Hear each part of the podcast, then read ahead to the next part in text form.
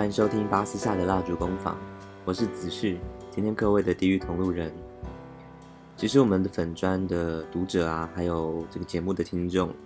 有不少本身是经济学的本科专业的嘛。不过他们学习的始终都是主流经济学的那一套框架体系，但不是说主流的不好啦，而是如果你带着逻辑一致性的这个标准，那难免会觉得主流的框架其实好像有那么一点怪怪的。举个例子来说，嗯，台湾师范大学的经济学课程，那呃，他们其中有一个课程的课纲，呃，有一段是长这样子的。他说，在个体经济学，在公共财或公有资源的的反思，也凸显了政府存在的重要性。政府的重要功能在于匡正市场失灵现象，例如空气污染、水资源浪费，或者是所得分配不均所造成的贫困现象。嗯，没错啦，绝大多数的人的基本观念其实就跟这个课纲是一样的，他们都认为说，诶，政府的存在它可以匡正市场失灵的现象，或者是说，啊，市场因为会失灵，所以呃，所以在需要的时候，政府必须出手管一管。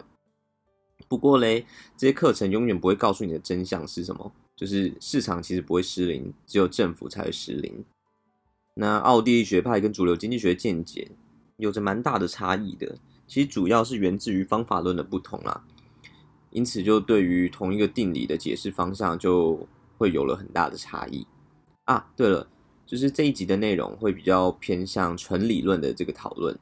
那加上奥派很吃重逻辑推理。所以这一集的文字稿我会放在这一集节目的说明栏位，那方便各位可以比较顺利的去掌握我们今天要谈的概念。那我们就先拿最著名的边际效用递减的这个定理来说吧。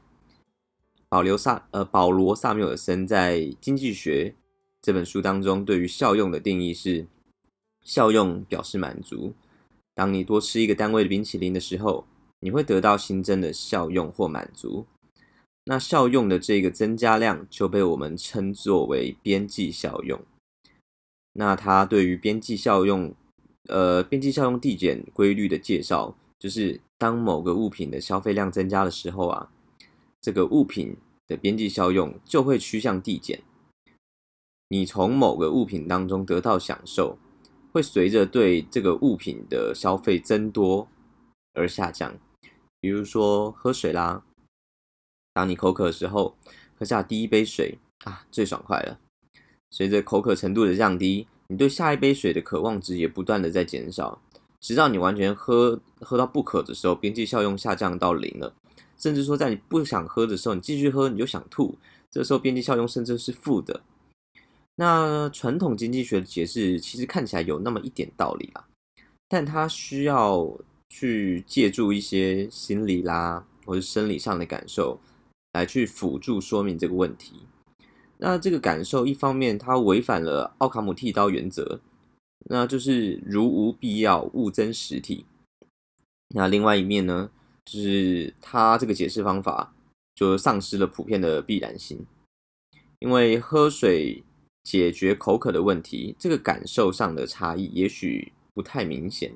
但有些感受却非常的因人而异哦。比如说喝酒。有的人喜欢微醺就好啊，啊，有的人喜欢呃喝到烂醉，不醉不归。那么喝酒的时候，完完全全有可能，你刚喝第一杯的时候，完全没进入状态，酒精都还没开始发挥，那因此后面几杯的边际效用会显著的大于前面的。也就是说，对于喝酒来说，吼，它的边际效用有可能是先增后减，那未必一直是递增的嘛。呃，未必是一直递减的嘛，说错。那么，依赖于心理或者是生理感受来解释，呃，边际效用递减定律的话，很容易被反例所反驳。那另外呢，如果我们认同传统经济学的粗浅的分析，我们很快就可以得到一个结论哈，就是富人的钱越多，钱对富人就越不重要。那大家都用这个理论来作为依据。同样的一百块，对有钱人来说，边际效用很小，但是对于穷人来说却很大。于是呢，我们就看到了今天很多国家都会对有钱人去苛征高额的累进税来解决贫富差距的问题嘛。有的人曾经把这个问题丢给了一个在大学教经济学的老师，那他的回答是：一百块钱对有钱人跟穷人的意义不一样。一个东西对不同的人意义不同，这就是主观性的表现。那因为影响效用大小的因素之一是每个人原有数量的多寡。原来很有钱，最后的这一百块效用当然就很小；如果原来很穷，最后这一百块效用当然就很大。这有什么不可思议的呢？唉，这位老师科班出身，那当然跟他抱抱持着相同错误观点的，至少还有两个诺贝尔经济学奖得主，一个是保罗克鲁格曼，那另外一个是彼得戴蒙德。那戴蒙德他认为，边际效用递减是个常识性的概念，也就是说，额外一美元给高收入者带来的满意度，相较于低收入的人群要低得多。也就是说，给一个年收入两万块美元家庭额外增加一千块美元的收入，这会给他们生活带来重大的变化。但是，给一个年赚百万的人额外一千块美元，他们就不会怎么把它放在眼里。那这个对于经济政策的意，这个含义就是，我们不该关心政策对于有钱人收入的影响。那让有钱人变穷一点的政策，只会影响到极少数人，而且几乎不可能影响到他们的生活满意度。因为他们仍然可以买得起任何他们想要的东西，但是很显然的，传统经济学理论错误，导致了人们的观念也就跟着错误，最后就导致了经济政策的错误。同样的问题，我们呃从奥地利学派创始人卡尔门格尔在《国民经济学原理》这本书当中，却给出了一个完全不同的回答。门格尔呢，他首先对效用跟价值做了区分，他的效用的定义是。一个东西用来满足人类欲望的能力，比如说煤炭，比如说石油、阳光、空气跟水等等，它们本身具有一个可以拿来满足人类欲望的一个客观属性。但是对于价值的定义，就是人们对于财货的意义所下的判断。举个例子好了，呃，煤炭、石油，其实在远古时代就一直存在着，它们一直都有它们的效用嘛。但是当时的人们知识有限，还没有办法好好的利用它们，那他们在当时也就没有什么价值。就好像你给石器时代原始人一桶黑乎乎又臭臭的石油，他们只会觉得很困扰吧。那再比如阳光跟空气，它其实对于我们人类有非常重要的效用，但是对于我们大多数的目的来说，空气跟阳光通常没有什么特别的价值。简单来说，具备效用的物。需要经过人根据目的的判断，才能决定它真正的价值。按照门格尔的定义，效用它不存在递减，因为它仅仅是一个客观属性。同样一单位的煤炭，它们能够释放的能量理论上是一样的。但很显然，这并不是我们经济学要研究的内容啊。所以严格来说，门格尔提出的是关于边际价值递减的规律。这规律并不依赖任何生理上啊，或者心理上的感受，仅仅是建立在我们人对于目的跟手段之间的因果关系的判断上。我们在面对选择和行动的时候，一定会先区分所谓轻重缓急嘛。那我们会先做一个重要性的排序。假如我们没有这个排序的话，我们就无法做出选择，也更无法行动了。举例来说好了，同样都是水。可以用来解渴、维持生命，也可以用来洗脸，也可以用来洗衣服啊。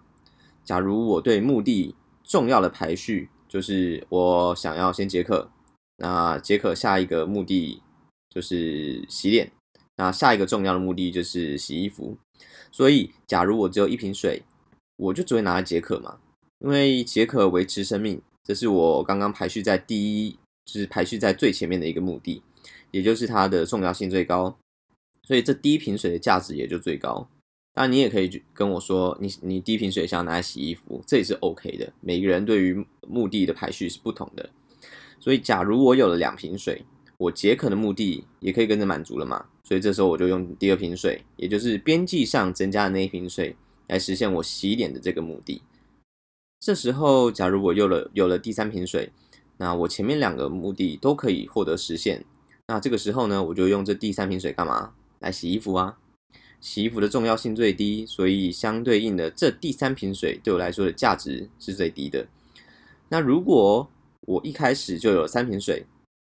但是因为某种原因不得不放弃其中一瓶，那虽然我看上去我可以放弃这三瓶水的任何一瓶，但实际上呢，我放弃的是最不重要的那个目的，也就是说，我放弃了要洗衣服的那个选项。所以，我们看到这三瓶水的价值依次的降低，呈现出边际价值递减的规律。那这规律跟传统经济学的边际效用递减的规律的分析有所不同。在传统的分析上面，喝第二瓶水的感受明显受到第一瓶水的影响，是跟第一瓶水的作用有相关联的。那奥地利学派基于目的跟手段的框架所推导出来的这个边际价值递减的规律呢，这三瓶水它的作用互相没有关系，互相不影响，只是因为人的目的不同，重要性的排序就会跟着不同，也就让这三瓶水的价值也跟着不同。那这边要特别注意哦，因为有点抽象，嗯、不看文字，然后用听的听众可能会有点吃力。我尽量慢慢的跟大家说明清楚。当我们开始有三瓶水，但却因为某些原因不得不放弃其中一瓶的时候呢，我们可能还没有开始使用那另外那两瓶水。也就是说，当我们决定要做交易的时候，是不需要把我另外那两瓶水先用掉，才放弃最不重要的那瓶水的。而是有可能一开始我就先放弃了最不重要的那瓶水，然后用它来交换其他东西。那这个决策呢，仅仅是我们基于因果关系的预判，而不需要先使用掉前面那两瓶更重要的水，才能够依靠那两瓶水带给我们的感受再做决定。所以呢，我们真的再也不要用喝水来解释边际效用递减了啦，因为我们真正决定放弃最不重要的那瓶水的时候。那些更重要的水，我们可能都还没开始喝啊。这一点非常重要，因为即使呢，我们把这个具体的水给抽离出来，这个规律依然能够成立。而且它的成立，我也不需要依靠任何的心理学啊，或是生理学的研究去支撑。那也就不会因为不同的人而有所不同，也就跟呃，就是不同人会会可能有的会有的会生效，有的会失效。所以，奥地利学派对于边际价值递减定理的这个论证呢，强调我们人会根据目的的重要性去排序，那事先就会对于手段的主观价值去判断，而不是事后去根据心理啦或者生理上的满足去的感受去判断的。那当然啦，传统经济学的分析当然不是全全部都错的，但应该这样说，奥地利学派的边际价值递减的定理更具一般性。解释力也更广泛，那也不会得出同样的钱对富人不重要，对穷人更重要这样错误的结论。那最后我们来帮各位总结一下吧。主流跟奥派对于边际效用递减看法不同之处：一、主流称作为边际效用递减，奥派呢会称之为边际价值递减；二、主流认为效用就是满足，那蒙格尔认为呢，效用是。一个东西满足人类欲望的能力。那三，奥派的边际价值递减谈的是我们人对于财货的意义所下的判断。那四，主流认为呢，效用是客观的。那奥派认为呢，价值是主观的。人要透过目的跟手段之间的关系来判断物的价值。第五点，主流的分析方法需要透过心理跟生理上的感受。也就是说，他们需要经验来支撑，因此呢，会存在的不确定性，部分的现象可能会无法解释。那奥派呢，则靠逻辑推理，经验可以帮助我们去理解，但是定理本身可以独立于经验而成立，然后也就因此具有确定性。第六点，主流的分析方向从得到这个方向去切入，你得到什么决定了你之后的感受，过去呢，会影响未来。但是奥派则从放弃这个角度来切入，目的的重要性的排序呢，决定了你最先放弃什么。也就是说，当资源稀缺，最先放弃的是最不重要的这个目的，还有它所对应的手段。就就是这个就是在边际上做决定的意思。那么以上呢，就是今天的内容。如果你觉得喜欢或是对你有点启发的话，也欢迎推荐给你的朋友。那么今天的内容就到这边喽，大家拜拜。